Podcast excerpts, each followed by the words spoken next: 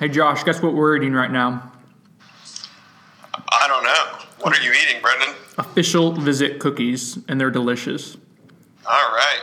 This is probably an NCAA violation. Not my problem. Welcome to the Noles 24 7 podcast. This is Brendan Sonnone, joined by Chris Nee, Josh Newberg, uh, fresh off covering the Will Putnam official visit. So we're going to get into that. Going to talk about official visits coming up next week. And hey, Florida State had its best win of the season, probably, right? Somebody forecasted that. And that's Chris. Uh, FSU beat Wake Forest 38 17. So we're going to go over that. But first, we're going to talk about recruiting a little bit while we have Josh and paying somewhat attention. And then we'll let him go. And Chris and I will get into the. Uh, the ins and outs of the Wake Forest win, but let's talk a little bit about recruiting. Will Putnam literally just left on Monday morning, had an official visit. Chris, I'll kick it off to you so you can talk about uh, basically what, what he learned on the visit and what we learned about what he liked on it. He had a good old time. He called it a 10 when asked to rank it 1 to 10. I didn't ask him that because I don't really like asking guys to rank a visit 1 to 10, but whatever. Um, he hung out with Alec Eberle, Brady Scott, several others, but those were the two by name. He really enjoyed his time with them. I think for him, this visit was about uh, he wanted to get a feel for the team culture, what it's like to play for Willie Taggart, what it's like to be a part of that program. I think the thing that surprised him the most about the visit was the academic presentation. I think they did an outstanding job for a kid that does care about academics of making it very much geared towards him, specific to him and he came away very impressed by it all. He uh, he loves Greg Frey. They've known each other a long time. Their relationship predates FSU. His general interest in FSU is very high. It's an FSU Auburn Clemson battle. I'm of the opinion FSU is still in the catbird seat. And just for clarification, the cookies, I don't know if they're official visit cookies, but they were left over where they host official visits, and we're eating them right now. I, am eating them right now. I'm trying to keep you focused here. Josh, uh, I know you weren't uh, you weren't able to talk to Will immediately after the visit, but you do you have covered his recruitment pretty uh, pretty in depth. I guess what what's important to, to Will Putnam and what chords has Florida State struck that, that you think have put them in a good position up to this point? How's that for a leading question? Definitely uh, his relationship with Greg Frey, dating back to Frey's time at Michigan. Um, a lot of people like to say Will Putnam is a must get as an in state offensive lineman, but people got to remember he's been in state maybe less than a year. Um, so he's really not an in state offensive lineman. He's pretty much open to, to all schools, but nonetheless, he is very important because he is an early impact type player at a position of need. Um, Florida State can sell that, which they obviously are and have been. Um, but really, I think it's going to come down to relationships and um, Clemson has made the biggest push uh, this season, or I should say, a big push, not the biggest, because for a time uh, Auburn was the perceived leader. But I'm not going to say Clemson's the perceived leader, but I think that's the program that both Auburn and Florida State are watching um, as they've locked in a visit, as Chris said, for November 17th. Um, I think this recruitment's far from over. You know, FSU's going to definitely have to weather that storm of um, his visit to Clemson. So we will see what happens. Um, but again, I, I, just think this thing comes down to relationships. He indicated that a, a, decision would likely come roughly two weeks after the Clemson visit. So we're right. talking early December. Plant will be a playoff team. They usually contend for at least the semifinals, if not state championship. So he'll probably be playing high school ball till mid December. So it wouldn't shock me if he kind of delays it till mid to late December. But he is an early enrollee so the decision will have to come. But it's going to be one of those three. I don't see another party getting involved here. Yeah. I'm of the opinion FSU's in the best spot, mainly because of the relationship with Frey, the mm-hmm. need, and the fact that he's now seen that he would fit into it. But I'm not dismissing Auburn nor Clemson. Auburn's been in there a long time. Uh, the offensive line staff at Auburn has done a very good job with them, and Clemson obviously is doing it on the field, and that's probably their biggest selling point. And they've had the shortest relationship of the three. All right, cool. So, uh, so where your guys' crystal balls at right now? I have mine on FSU. I'm not moving it off. Obviously, keeping an eye on uh, November 17th visit to Clemson. Yeah, I agree. I've had mine on FSU. Um, I think we did those in the summer. So, uh, coming off this visit, there's absolutely nothing that would make me change my crystal ball pick. Um, now we just kind of wait and see on this Clemson visit and see where things stand afterward. I know I wouldn't say I checked in with Anna Hickey last week on William Putnam, and I wouldn't say there's confidence that that uh, Clemson is going to land him, but the staff does like where they currently sit with him and just in the relationship building process. Yeah, and one thing to understand about Clemson recruiting is Clemson doesn't cast a wide net. Clemson's a very focused recruiting bunch, and they don't miss a whole lot. So when they truly sink their teeth in, they feel confident they can land a kid. They feel that way with Putnam. They feel that way with Tyler Davis, for example. They're Yeah. not one of these that oh we're recruiting five guys for two spots and whatever happens happens. They're not that type. They're recruiting two guys for two spots most times, and they have a backup plan. But they're really truly focused on we're just trying to get this guy for this spot, and they hit at a very high rate currently. All right. Anything else on Putnam before we turn the page? No, I like that mean- he. I like that he kind of took a took a dump on the previous staff a little bit. Which is funny because he didn't have a ton of involvement with them. Um, but it was funny. He did speak quite a bit about culture and the change and the dynamics of it all and how the team is very much a unit. And it's not, you know, the O line hanging out with the O line, which it certainly used to be. So I thought that was pretty interesting. But all in all, the visit weekend for FSU, they had one football official, two basketball officials. They had a few other football guys of note Travis Jay, Zane Herring, both Madison County boys. Travis is committed to FSU. Zane's a major target for 2020 on the offensive line. Uh, Derek McLendon, 2019 commitment from Tucker, Georgia, was in. He had a good time. You know, I thought it was interesting for an unofficial visit. He was super attentive and involved, far more than your average unofficial visitor. He came out with Coach Snyder out of the locker room onto the field early. They were talking quite a bit. Just it, it was interesting how engaged he was. And I think some of that's his personality. He kind of he works that way. He's not a kid that keeps to himself. He enjoys football. He enjoys learning about it, dealing with the people that he decided to commit to. Um, and then Hoops had two major official visitors: James Wiseman, number one player in the country according to the composite, and Balsa Koprivica, who's from Montverde. With Wiseman, he uh, he won't talk a whole lot about the visit. We might get him, you know, maybe this week, maybe after the Memphis official this coming weekend. I still think that's Kentucky Memphis at the top. With Balsa, I think FSU has a very good shot. They've been on him in a very long time. I think the staff has done a good job of showing that they want him regardless of the situation he's in. While there's some other staffs I think have wanted him for different reasons. I think the lasting power of FSU will pay off there. I think that that's a guy who very likely could end up in the basketball commitment class. No one cares about basketball recruiting. I Josh, know. what do you, I Josh, do. Jo- I do. uh, Josh, what do you what do you got uh, this upcoming week? Clemson, uh, big game for Florida State, and we're expecting uh, potentially some some big official visits. Correct? Yeah, it's going to be a. It's going to be a big. Well, I don't want to say big visit weekend in comparison to Florida, but I guess this is kind of like FSU's um, third biggest visit weekend. I'd put Virginia Tech second, and then UF weekend is probably going to be first. Um, but Chris confirmed some big news this morning that uh, you know it was kind of in question to Kardell Thomas when he would co- exactly come in for his official, but we confirmed that today, and also uh, Tyrion Davis. This was an interesting one. Um, he's a six foot one, 230 pound running back from Southern Lab. He's teammates with Kardell Thomas, and he's been committed to LSU as well since um, since about 2017, midway through 2017. But he's coming in with Kardell, and the two are a bit of a package deal. They definitely want to play together on the next level. Um, we reported that this morning. I don't know, right? You know, this is going to be Davis's first visit to Florida State. Um, there is some interest there, as we reported last week. Willie Taggart was at Southern Lab for practice um, to use his one evaluation, so he did lay eyes on Davis. Um, and the two are coming in this weekend. FSU's going to take a big swing at him and, and kind of see what happens. I don't have a lot of optimism right now that they land Kardell Thomas. Um, even at the peak hype of Thomas to FSU over the summer, we had said that this was contingent on on some some turmoil at LSU. Um, LSU has gone out and had a pretty good season. They're playing well. I don't see that turmoil uh, happening.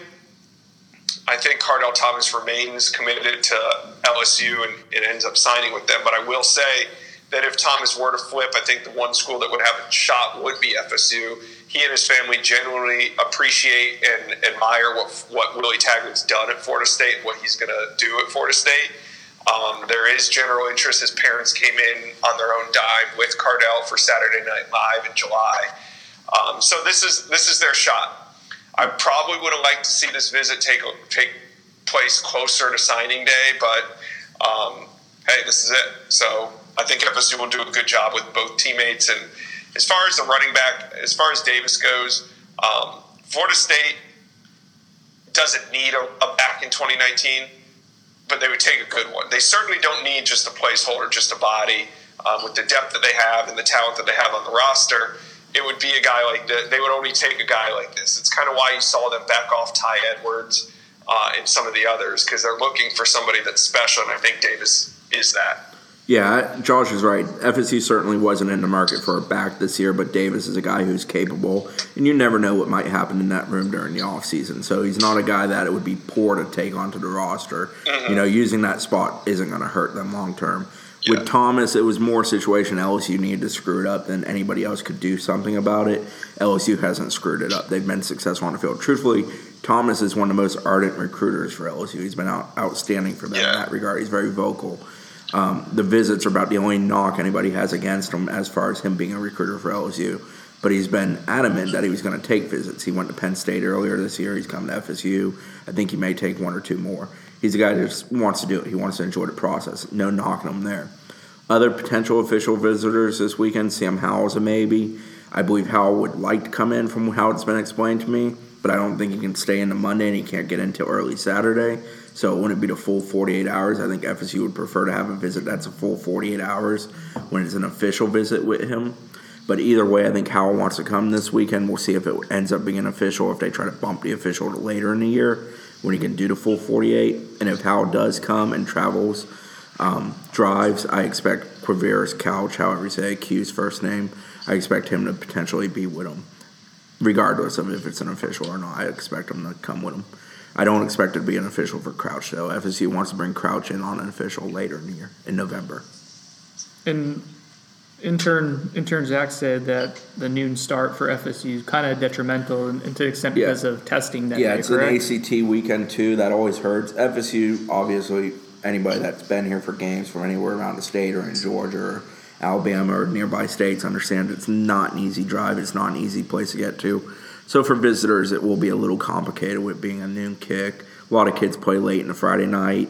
Some will make that overnight drive, but some parents and coaches aren't able to do that for those kids. So the visitor list, I think, will be fairly good.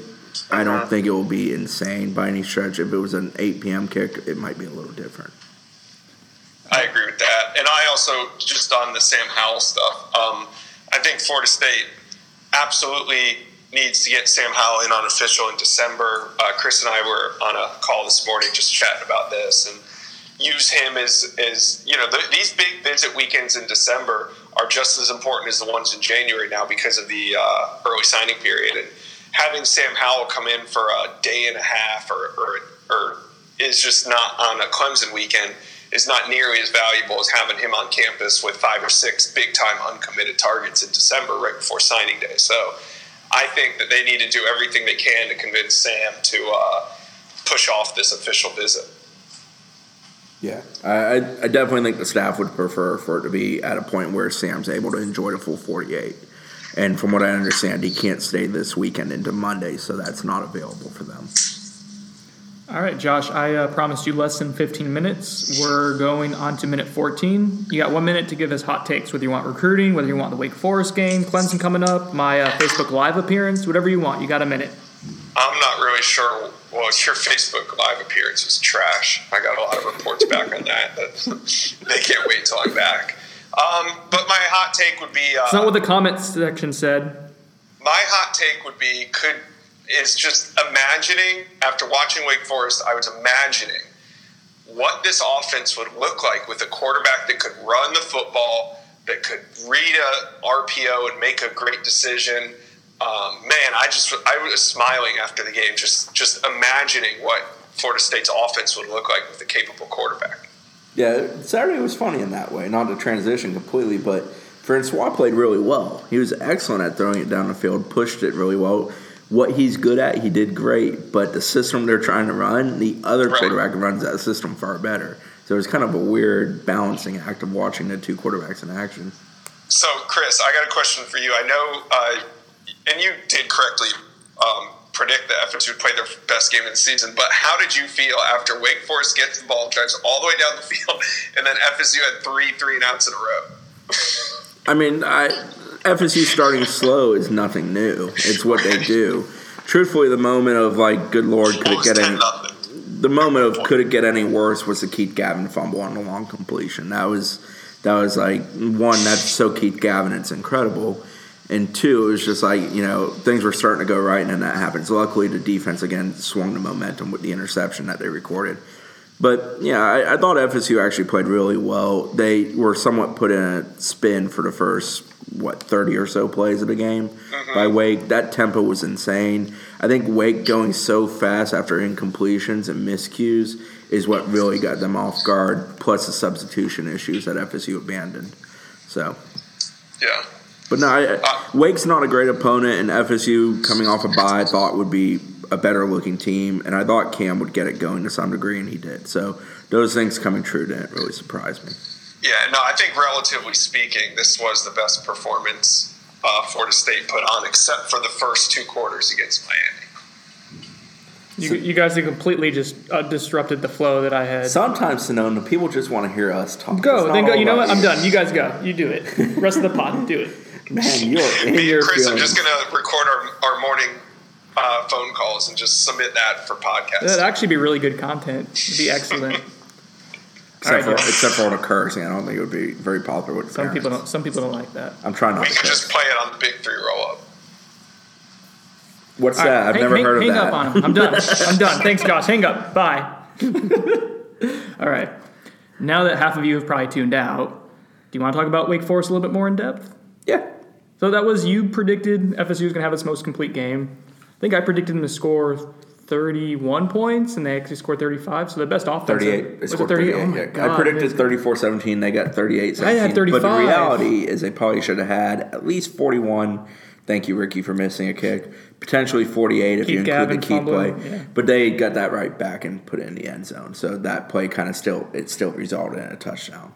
That drive. Yeah, because they got the, Yeah. the Asante Playing. Stanford. Um, so 30, 38-17 would be the score, and it was certainly FSU's most complete performance of the year. Uh, even with the slow start and falling down 10 nothing, uh, the way the team routed off 38 unanswered uh, was really impressive. The defense got it going with Brian Burns sack, but then the offense was able to complement what the defense did, scored when it got you know a short field, which is something that we haven't necessarily seen this year. So you know, f- for me, the biggest takeaway I have, Chris, is that we keep seeing incremental growth each and every week. I know the qualifiers, it's Wake and Wake Forest isn't very good, but Florida State wasn't very good at the beginning of the year. The fact that they were able to play a game that was as complete as it was, despite having some flaws early on, I think is telling of of where the program is going. And this is coming after the Miami loss too. So you had a bye week to kind of stew on that, and, and it maybe start off slow, but but they got things going after a few minutes, and, and it was an impressive win. Yeah, and they only scored 10 points in the third quarter, but I thought that offensively was one of the best quarters they've had all year. Mm-hmm. The offense had a rhythm to it, it had a meaning. You know, Cam got it going with the two real nice runs back to back, 75 yard touchdown drive. He completely engineered that. His best run of the season, as you said, was that 17 yarder before the 58 yarder. 58 yarder, Alec Eberle gets the second level, springs it. The running game finally had some momentum, chunk plays. They were there. And I thought DeAndre really commanded the offense very well throughout that whole quarter. When I went back and rewatched, it impressed me how good they looked in the third quarter, despite the scoreboard not getting lit up a ton. DeAndre got in a rhythm there. Uh, was it on the? It was a drive he hit the Gabe Nabers. I mean, I yeah, mean, this is in the uh, first half. was involved. Well, no, I'm talking about the first And- half is yeah. when they had their first touchdown and he got him going and the Cam scores on the short run. But that was when Yeah. DeAndre started getting in a rhythm and, and just reminds you of, of when he's on, especially his fastball, his ability to push the ball, you know, 20 yards downfield, either over the middle or on the sideline is, is damn special when he has time and he feels confident. Uh, finds Nooney over the middle. I, I think he hit uh, Tamorrion Terry for a 23 yard gain, and Terry breaks uh, off a few extra yards after the catch. So, so he spreads the ball, and that was kind of the beginning of him distributing the ball. I think he hit four guys for about nine yards or more on that drive, including a couple of chunk plays. And once he got going, uh, that that opened up the run game a little bit later on. That we saw Cam Akers showed some decisiveness. It's been two games in a row now where he's been a little more emphatic in between the tackles, where he's actually finishing runs. In encouraging patience. I think that's the important thing with Cam. He's, he's patient between the tackles, and, and it pays off with that long run. He earned a lot of praise from Willie Taggart after the game, and it didn't sound like just normal coach speak of, "Hey, this guy had a good game. Let me say nice things about him." Mm-hmm. It sounded like light came on. Yeah, kid realized wasn't playing real well, needed to play better. Did something about it in practice. It paid off in games. Willie said after the game that, that the difference for him wasn't what happened in between the game, and, and it sounds cliche, but it's been reaffirmed like that that Cam actually spent extra time watching film yeah. by himself, unsolicited. If you watch the end of the 58 yard run, the mm-hmm. way it's celebrated, and I'm not just talking in the end zone hanging out with your boys, I'm talking about along the sideline with uh, Taggart coming up to him, DK coming up, David Kelly coming up to him, Pimp. multiple other members of the support staff, the coaching mm-hmm. staff, Pimp came up, multiple players, offense and defense. Mm-hmm. It was a release for Cam to have that play. It was clear as day that he needed that. The frustration had built to a damning amount, and he really needed something for it to break and to allow him to be who he is. And there's something about Cam that if he's able to get the ball rolling downhill, he'll put it together. Mm-hmm. He'll have production. It just has become such a stumbling act for him this year up to that point that it almost was uh, self-destructive in a way, yeah. in my opinion. Yeah, and, and it was cathartic based on the way everyone responded. And, and not only were guys going up and celebrating with him, but they were like pulling him aside and, and talking to him yeah. for like good 10, 15 seconds. Stanford Samuels the third was the defensive guy who came up, hugged him. DJ Matthews was dancing with him. It was it was something that I think everyone had wanted so bad. And no, you know, we talked about this on the last pod, Chris. People talking about transfer rumors. Uh, we haven't heard anything about him wanting to transfer, but we have heard consistently from multiple places enough to where I know it's true. He was frustrated. Oh, like it, crazy. Yes. yes. Um, and I asked Willie after the game about that being kind of a light bulb moment to, to show when you put in a little bit of extra work, a little bit of extra time, you're a little more focused, and it pays off. Like, what, what does that what does that mean? And and Willie said, you know, it's not just for Cam. He thinks that's something, or at least he's hopeful that's something that that resonates with the entire team. We say we'll, we'll, see. It's a tough stretch coming up, but but that was significant on Saturday. Going into the season, Cam was praised a great deal for being a leader, being more vocal, setting an example, doing things. I don't think that persisted through his struggles of the first half of the season. Mm-hmm. I think frustration manifested its way in a negative manner for Cam. That was detrimental to him and the impact he makes on his team, even if he's not intentionally making that impact. Mm-hmm. Just the way it kind of feeds off him. I think the success he found Saturday, hopefully it continues for him. I think it can have a very positive effect for that offense and the running game. I mean, JP's going to run hard. There's no question that Patrick's going to bring it consistently. He's proven that time and time again. But I think as a whole, when good things happen for the offense, it can have a snowball effect for other guys. And with, with Cam too and his personality, like I remember when he came here last year, he was so well liked and respected early on, even by older guys. Um, because of the way he carries himself. And I think that's something that carried over from his time in high school, and he was the guy. But but he would be so adaptable with different groups of, of people, and that's something that he was always praised with, or praised for, eh, back in Clinton, Mississippi, and he carried that over with him to Florida State.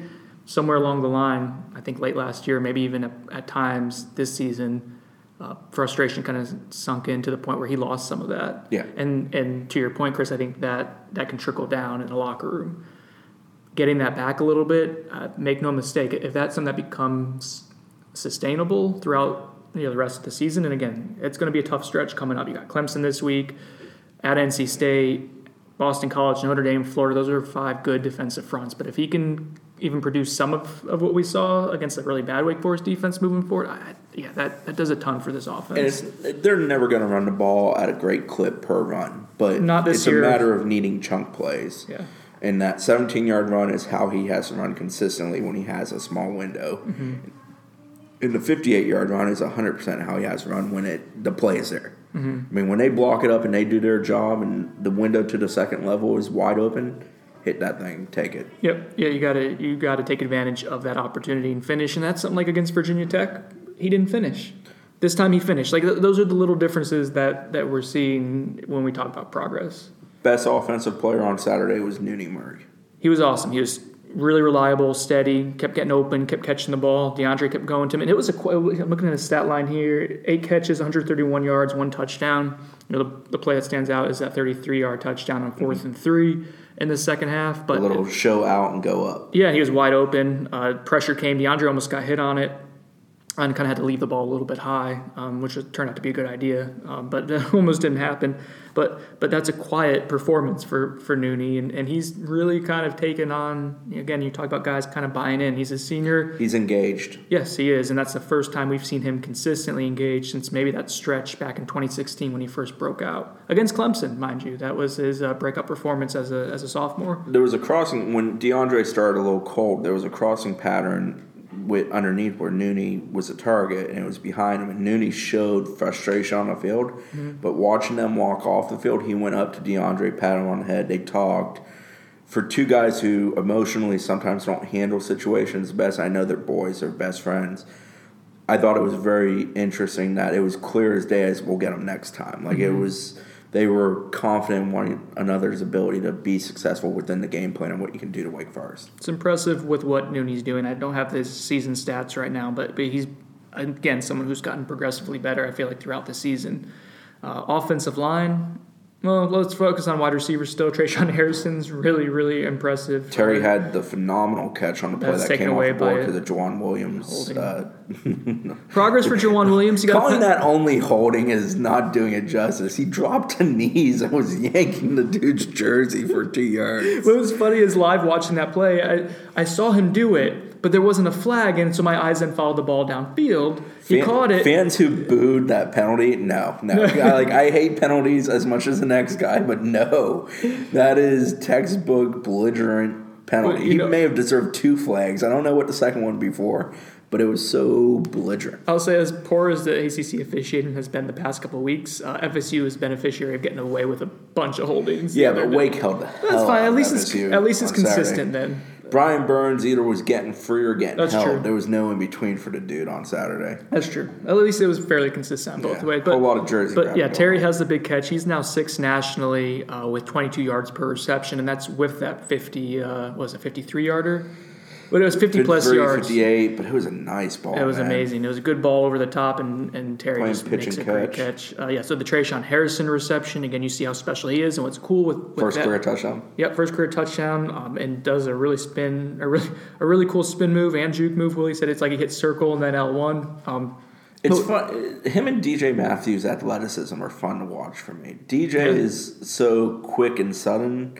Tre'Shaun looks like he's on ice skates. They're both the super graceful and fluid, and they move in a way that doesn't almost seem natural. Yeah. Uh, which is cool, and you're finding ways to get them the ball. But I thought what was really neat, again, when we talk about progress, Tre'Shaun Harrison's reception came after earlier in the game. I think it was in the first quarter. The dude must have lined up incorrectly three times yep. on the line, off the line, on the line, off the line. Finally got it right. And you could tell he was thinking so much, he then runs the wrong pattern. DeAndre wanted to throw it short. He goes downfield to yeah. block. He's literally running into a defender as the ball is zipping behind. What should be a curl pattern yeah. would have been open. And DeAndre's jumping up and down emphatically, and that's when they were. I think that was on their second drive where they had the if, three and out. If you play him young, you got to take the lumps. I guess my point being is that that's true. Uh, the light at the end of the tunnel is you see you see that, and I think that's kind of what's encouraging and why, like me personally, I feel a little bit upbeat about this team. I, I, I make no mistakes about like what Wake Forest is and their their poop, but again, Florida State was poop not that long ago, and they're not poop anymore. They've shown progress. That's yeah. the that's the pleasing. Absolutely. One, there's buy-in across the board. There's buy-in on that mm-hmm. team, and two, there's progress. They're gonna obviously get punched across the jaw on Saturday by Clemson, and we'll see how they respond. Mm-hmm. I think it's a very big statement game, regardless of winner or losing. I expect them to lose, obviously. I guess I shouldn't say obviously, but the yeah. line the line it's a seventeen point line. Yeah, the line says you should expect them to lose, but I think it's very important to see how FSU plays. Mm-hmm. It's not necessarily about winning or losing or doing everything perfectly. It's do they put together a four quarter effort where they try to keep building. It's not so much about winning on Saturday for once, where it's not about winning that one game. It's about setting yourself up for that final four. How are you going to play to stretch out? You know, you, you, you have good feelings coming off Wake, which you should. It's Wake. they're kind of built to help you. They facilitate that with a poor defense. Yeah, but that hasn't always been the case in recent years. Wake so has given take him a hard advantage time. Mm-hmm. of it and keep building on it. And let's see. You know, it was nice to see young guys get involved on offense. Upsher's not a young guy, but he's not been much of an offense. and he looked natural in two receptions. He had a couple excellent receptions. Keyshawn Helton gets the catch that he had. You know, Gabe Nabers the ball Bavion in. Johnson, let's pivot to the a offensive burn, line. Pushes at the O line. I, I would have kept playing him, to be honest. I thought he looked better than, than Mike Arnold did. Mike Arnold's a complete conundrum this year for me. He's not very good, he has but he's a long term player for them. So are they trying to build him up for the future? Is kind of what I presume. But it's so funny. He basically got himself benched based off a very good observation by our Chappelle Vorchan Mm-hmm. of him and Frey not agreeing during the grease board session on the sideline, and Frey had had enough, so he put Baveon, and, and they scored a touchdown. Baveon has a little extra push on the O line at the end. They're playing guard. It's good to see, but they go back to Arnold. It's almost it's it's an odd situation for me with Arnold because he's one guy that's played the most consistent snaps other than Alec Eberle, and I don't really know why he deserves them when there are some other options at guard. Arthur Williams could give you some snaps here and there, guys like that. So Arnold's been a weird case for them, but I think they're playing a long game with him there. I, I mean, that makes sense to an extent. Yeah, to, to your point with like how consistent it's been, every position on the offensive line has seen at least one different starter on it, other than center and Mike Arnold. Right, guard's the only other consistent place where he's been a, a steady starter from from week one to week seven. Clemson game has the potential of being the first time this year FSU started the same O line in back to back games or the same Yeah. O line group in any game. And we were trying to think about it be, before we started recording. They they ended uh, before garbage time. They ended with the same offensive line that they started. Now uh, Brady Scott left the game for a series or 2 uh, around. Arnold halftime. benched for a brief moment. Yeah, but they went back to that group. Now, maybe Louisville they had all the way through, but then of course the next game, uh, Landon Dickerson he starts that game. They don't give up a sack, and then the next game, Dickerson's not in the lineup again because he's dealing with a with an, uh, an injury. So, yeah, you actually have some some chance to develop continuity and. Uh, you know something that, that probably didn't I didn't discuss enough after the game. The offensive line didn't give up a sack. Second time this season. When was the last time in the season FSU's had two games where they in, in a year where they haven't given up a sack? Yeah, and Deondre did get lit up a couple times. He did. There was one where he stood in, delivered, and got whacked, And- And part of that, Willie said uh, he, he talked to the Jeff Cameron show today. Uh, I guess it was, I This know morning. Yeah, it was this morning on, on Interview morning. recorded for Monday morning. Yeah. Um, and he said there's sometimes that Deondre still has to get rid of the ball quicker, and, and sometimes that works out great for him because he's tough and will stay in the pocket. We already know that about Deondre, and I think Willie's learning that about him too. But there's other times where it, yeah, it's not. He doesn't think it's good for his long term, not even just health, but just his mental aspect of the game. Is I think I think Deondre going back and watching the Miami film reinforces that for him. yeah, Yeah. absolutely. So Yeah, so you got to keep him safe. But overall, offense, uh, above average performance against a really bad defense. Growth. Yeah, Talking good, about growth? good day to build on. Yep. You feel a lot better about yourself watching the film than you have at a lot of other moments this year. Agreed. Agreed. uh, you see the explosiveness, you see the talent. Now let's go to defense, where uh, to me, the, the big takeaway, other than Brian Burns just being a beast, is B A M F. nine sacks this season, which is first amongst all Power Five teams. And he All against ACC opponents. all against ACC opponents. Um, he's awesome. He is by far the most consistent player they have on either side of the ball. He's by far the most explosive player they have uh, on a consistent basis. You know, a few weeks ago, I was talking to someone on staff about game changers and how they don't have any on offense, and we're starting to maybe see some flashes of that. Um, but at that point, Brian Burns hasn't had him been quite as consistent because he was coming off of a couple of non-conference the games. The stats weren't there. Yeah, the stat, the pressure was there, but he wasn't getting to it. Now, this past, I guess, month of the season, he's turned the corner to where he's being. You basically expect that out of him every single week, and he's now putting his fingerprints on games where he's changing them. And this Wake Forest was a. He did it against Miami. FSU wasn't able to finish, but he did it against Wake Forest, uh, where he has that sack on fourth down, and that got the offense going. Uh, he's he's changing games now, and that's exactly what FSU thought it was going to get in him. Yeah, he looks like a dude in a contract here who's playing up to every bit of that billing. Yep. And he's bringing it. And that fourth down sack was huge. It changed the momentum of that game. It can't be understated. You know, but he was far from the only guy on defense that impressed. There were a lot of guys I liked on Saturday. Cooper, Robert Cooper did a great job clogging the middle when he got reps. Demarcus Christmas stats don't pop out at you, but he impacts that spot. Good job getting his hands up. Cory Durden keeps flashing. He keeps making plays that matter.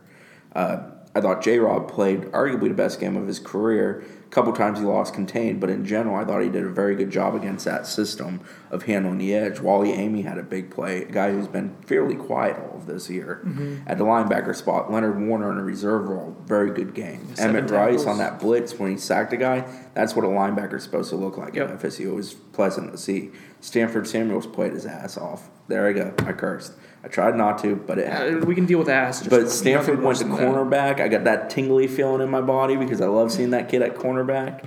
Makes a play there. I thought he was very good. Levonta Taylor struggled early on. That's Yeah. why we saw Stanford move over there. But in general, I thought the defense was very, very good on Saturday. They were put a little bit in a spin cycle there, three drives in. Their heads were spinning, Mm-hmm. but it was funny. Basic is best for them in many ways. They Sure. went base, they quit substituting, they kind of played straight up. They started clogging things up at the line of scrimmage.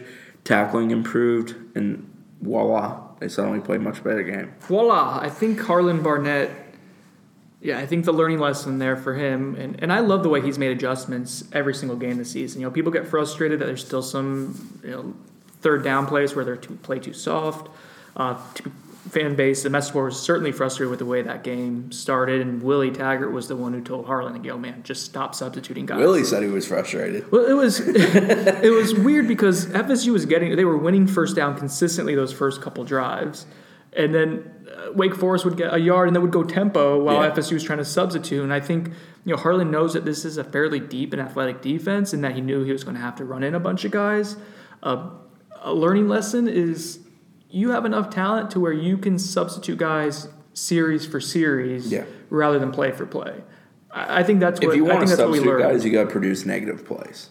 yeah, That's the biggest game against a team with tempo. You got to produce negative plays that will usually provide you more of an opportunity. I'm not talking a loss of one or Mm-hmm. a stop at line scrimmage. I'm talking sacks, hits in the backfield, driving a guy back, and you got to be on it. You got to be quick. FSU still at times is a little slow on making the shift change. Mm-hmm. And that you, you hope kind of comes over time with with familiar, familiarity with the scheme and then the coaching staff and familiarity with the That's, players, that's been personnel. a program issue though for several years. Sure. So I think there's players that still has to get driven into their head that when you're playing tempo, substitutions have to be done with a high level of Crispness, too. yeah, because it wasn't they weren't getting guys in; it was that they were getting in and the guys weren't getting set, Yeah. and that was killing them. And Wake does a really nice job with their scheme. They run this really long, drawn-out RPO where like the Yeah. quarterback's running Their their mesh with point is dragged out. Yes, very very much so. And so what that does is that eliminates uh, plays in the backfield because of that, uh, and it freezes the linebackers. It does a bunch of things, but what we saw from the Florida State defense in response to that, once they got the substitution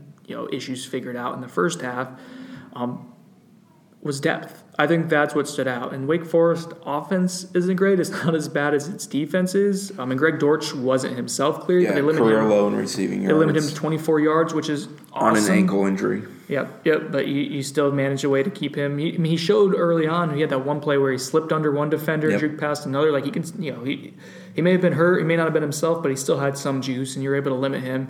Yeah, but for me, it's the amount of guys that they played on defense, which they had to with over 100 snaps. Um, the amount of guys that played and how well they played. Uh, so you you mentioned Big Robert Cooper. He came off the bench with Frederick uh, Jones out. Coop was awesome, and he got better as the game went on. Like he was blowing up plays, and it may not show up in the stat line, but but he was either walling off uh, offensive linemen, not letting them move at all, or pushing them back into the backfield. Cory Durden was really productive. He continues to be a really nice rotational piece. You obviously know what you're getting in Marvin Wilson and DeMarcus Christmas at this point. Linebackers, Djax was good. Uh, Emmett Rice had the sack, like you said, Chris, but he also had a couple nice plays where he just sticks his nose in there, stops that little wedge that they want to do, and allows other guys to go and clean it up. He's physical and he's decisive. I would like to see that more from DeCalon Brooks, who who seems to be kind of uh, feeling through things sometimes. But can DeCalon be that physical? I don't know if he's physically There's a certain-. DeCalon's not a wuss. He's willing Yeah. to stick his nose in there. yeah, there's there's a certain I just don't know if he's capable of doing more physically that you have when you're five nine. Kalen, in my opinion, would be a phenomenal two deep player at that position. Mm-hmm. It's concerning that he has to be a starter for FSU. Yeah, and and my belief has been for a couple weeks now, uh, based on, on intel I've gotten, is that Emmett Rice is the guy that they think can can change the outlook of that position once his knee is better. You can see them you can see sometimes he feels confident on it. Sometimes he's still kind of He did on that blitz. he did, and that was a just a uh, crystallizing moment of like, oh, okay, that's what it can be. Yeah. Uh, like you said, Chris Leonard Warner plays well. Djax, you know what you're getting. Um, Saquandra White was really productive. He still doesn't always know what he's doing out there, but he's at least going to fly around. I really like the idea. I tweeted this out of of uh, Emmett Rice, uh, Dontavious Jackson, and a Saquandra White lineup at some point or another, uh, ne- like in the next year or so when he gets a little bit more familiar and Emmett Rice knows what he's doing. There's a nice touch of crazy to that lineup that you need at linebacker, and they've lacked that in the last couple of years. Yeah. Secondary, I mean, I think Asante Samuel, you know that he's a uh, He he's always dog, was man. described as a dog, and he lives up to Woof, that. woof, he's good, man. Um, he he makes Levonta, a big play. Levonta's still on the struggle bus. He started that game really poorly. Got pulled at one point when Stanford went. I don't know if he got pulled or he pulled himself, but regardless, Stanford goes to corner, um, which you know, Hopefully, LT writes the ship. LT's a kid that cares. I don't think he's mailing it in. No, I think he cares. Full T Mac on us. I think he cares. I think he cares too much. Uh, you you mentioned earlier Brian Burns being a guy who's in a money year and has capitalized on it. I think Levonta knows this is a bad year for him, um, and is almost. I told you to you before off podcast, but I had a friend in high school that was a really good pitcher, and uh, and Florida was coming to scout him. and That was his dream school. You know, I grew up in Orlando, and and he freaked out in that game, uh, and and had one of his worst outings ever, and then was like inconsolable, like hid in the field house for hours, crying, sobbing. Uh, it's not not quite the same, but but VTech Levonta. and Samford didn't help set the table for Levonta with the struggles he had in those games. Some guys see the light at the end of the tunnel and sprint to it, and other guys see it and can get a little panicked. And, and that, to me, is what we've seen with him. It's I- unfortunate. I feel bad for him. I don't know. I haven't had anybody tell me this. I wonder if he's living a bit in his head right now. That's what it seems like. And remember, it was after the Samford game when Willie Taggart was trying to console him after the game, yeah, basically. walking off the field because he was very um, emotional. Yeah, and it was after the Syracuse game too. I think he was also very emotional. So he's someone who's who's very much living in his feelings right now. I can't relate to that.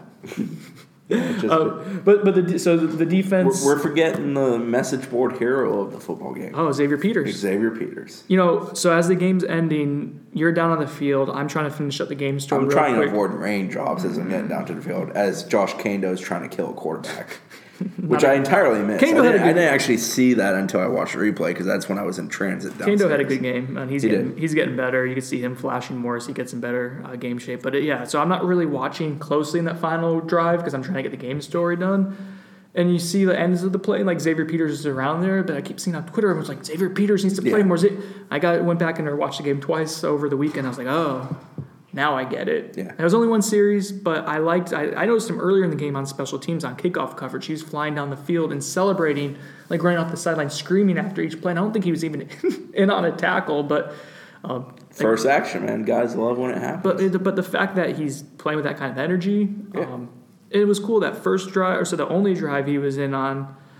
Uh, I'm trying to think. So it's an RPO play, and he kind of slowly goes at the quarterback and hits him, uh, but hits him late, and it leads to a big play. Like he just he wasn't indecisive of whether he wanted to go and hit him or try to jump up and deflect the path. As soon as he got that first taste of physicality, I think uh, he goes and deflects the next play, uh, is in on one tackle, and then has a really like uh, like wrapped up uh, powerful tackle on this on his final play of that drive. So Got push off the edge Yep. and showed pursuit. And pursuit, And just yep. a general like hyperactivity to him, which Yeah. was fun to see. people keep talking about him at linebacker. You know, I'm not sure. Um, Nah, Uh, I think once he year. dips his beak in at the end, he's gonna fully take to It- it. They want him at the end. I think he wants Mark Snyder, linebacker. as long as he's employed here, wants that kid at that so position. you're going to need someone to be that high energy guy if Brian Burns goes, which he probably should go after this Yeah. season. Um, You you're going to need Kaindoh to there. make the leap, Yep. but you need Peters, you need Briggs, you need you know J. Rock. All those guys up. are going to Yep. be important to that segment long term. So defense was good. They uh, they limit Wake to I think 1.9 yards per carry on the ground. There's some sacks involved in that, but I think it was three yards a carry for Wake if you take away the sacks. That's still really really good. It's a it's a heck of a game for the defense. They kind of carried FSU. Uh, I like the intensity. I like the balance. I like the diversity and depth there.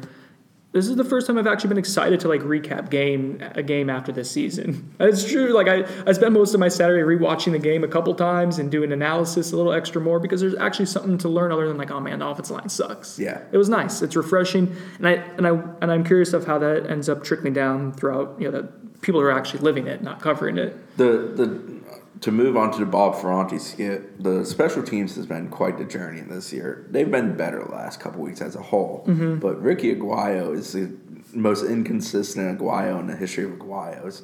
Uh, this year, this version of him, it's absurd. I mean, it's nuts. He'll go out and you have no drop- clue he'll he goes a- out there. It's as close to a 50-50 proposition as you can get without statistically it being a 50-50. What is Will- he on the Willie year? Sixty percent. Uh, no, I think he's like fifty-eight at this point. Is he Wi- really? Willie was not real excited with him when he missed the kick and was still smiling about it. You But can I- go watch the replay if you don't know what I'm talking about. I think I'm, I'm not a lip reader, but I want to guess it was a get the yeah, off the it, it didn't look like he was real pleased, but it's funny. We've had the Willie sticking with him Yeah. moment of the season. We've had the Willie showing some emotion towards him on the sideline. I don't know where the Willie Ricky relationship is these days. I'm interested. I, I like it. I like it when he shows his ass a little bit. I think he should do it a tad more sometimes during games. Um, we'll see how how. Kicker's a different breed though. Like once Yeah, on- once you kind of yeah once you lose that, it's like a golfer with the yips. Um, yeah, once once you kind of lose a little bit of confidence. Ricky's gonna win a game someday with like a 63 yarder after missing like a 28 yarder. It's basically gonna be Tampa Bay Bucks kicking situation on Sunday comes to real life with Ricky Aguayo this year. I That's just a point I didn't, I'm a Jags fan, and that was. uh, I'm not a Bucks fan, but I'm that was done. fun to watch. So, Clemson this week, real quick. We're uh, 45 minutes in. Wrap up here. Clemson this week. I, I think both you and I are skeptical about what this team can do about it, and, and it's not about winning or losing. I think Yeah. at this point, I know that's not what people want to hear, but I think it's about how you look and how you perform when you get punched in the mouth, which is inevitably going to happen. I expect them to lose, but I actually think they're gonna play fairly well. Do you think they're going to cover? I Yes, do. I do. I, do too. I have this weird feeling they're going to cover. Now they can't afford to start slow like they did on Saturday. Clemson will take advantage of that, put you behind two touchdowns, turn you into a one-dimensional team. You're dead if that happens against Clemson. You're gonna they're gonna slaughter you. They're Mm-hmm. Oh, gonna yeah, make, they're if gonna make NC State look like a warm-up. If if you get in a position where you have to pass and the de- that defensive line knows you're But, passing, but if you come to play and keep it interesting for a half, you can make it a game down the stretch. Yeah. It can be similar to how it kind of played out last year at their place. Um, I think FSU needs to run the ball a lot, even if they don't have a lot of success. And I think they need to take big shots downfield in the passing game. I don't think there needs to be a whole lot of dink and dunk with the passing game. I think that's kind of poison with Clemson. I think with Clemson, you try to get one on ones on the outside, and you need your receivers to go win them and hope Deondre delivers really good balls, which he's capable of. And defensively, you got to bring it. Etienne's going to challenge the hell out of you with the running game. He's the most underappreciated player in the ACC. He's a phenomenal running back. He's averaging eight yards a carry, like on 98 carries. and nobody pays attention. And he leads to the country in touchdowns. Trevor Lawrence, you need to hit a lot often, as Mickey Andrews would say, play to the echo of the whistle. And you just you got to bring it. You got to play hard. You can't have the major miscues of missing field goals. That should be give me's. You can't have shanked punts, bad punt return situations. You got to you know play a good game in all situations and nail a couple big things and give yourself a chance. That's the ingredient for an upset. Yeah. Yeah, is, is you, you have to play pretty close to, to perfect. But I think this team has some confidence. I, like we've addressed, they are moving in the right direction every single week. I think since that Syracuse loss, you've seen something to be like, okay, this is a little bit different. This is a little bit better. Um, grow on it. Build on what you've done, and, and win or lose, if you're still continuing to progress in that direction, I think that ends up setting a nice a nice precedent for what you can do to finish off the year too. You can still be successful in meeting some of the goals you want to meet, such as bowl eligibility and things of that sort. Mm-hmm. All right, so I just pulled out a gray hair out of my head. I think it's a good time to end the podcast because I'm You're, you're getting more of them by the day. Mm-hmm. Part of being really stressed out. All right, guys, thanks for listening to the Noles 24 7 podcast. This is Brendan Sonnone. Chris, thanks for joining me. Josh, thanks for joining us earlier and being distracted the entire time while watering your plants. Much appreciated, guys. We'll talk to you next time. Uh, thanks for listening.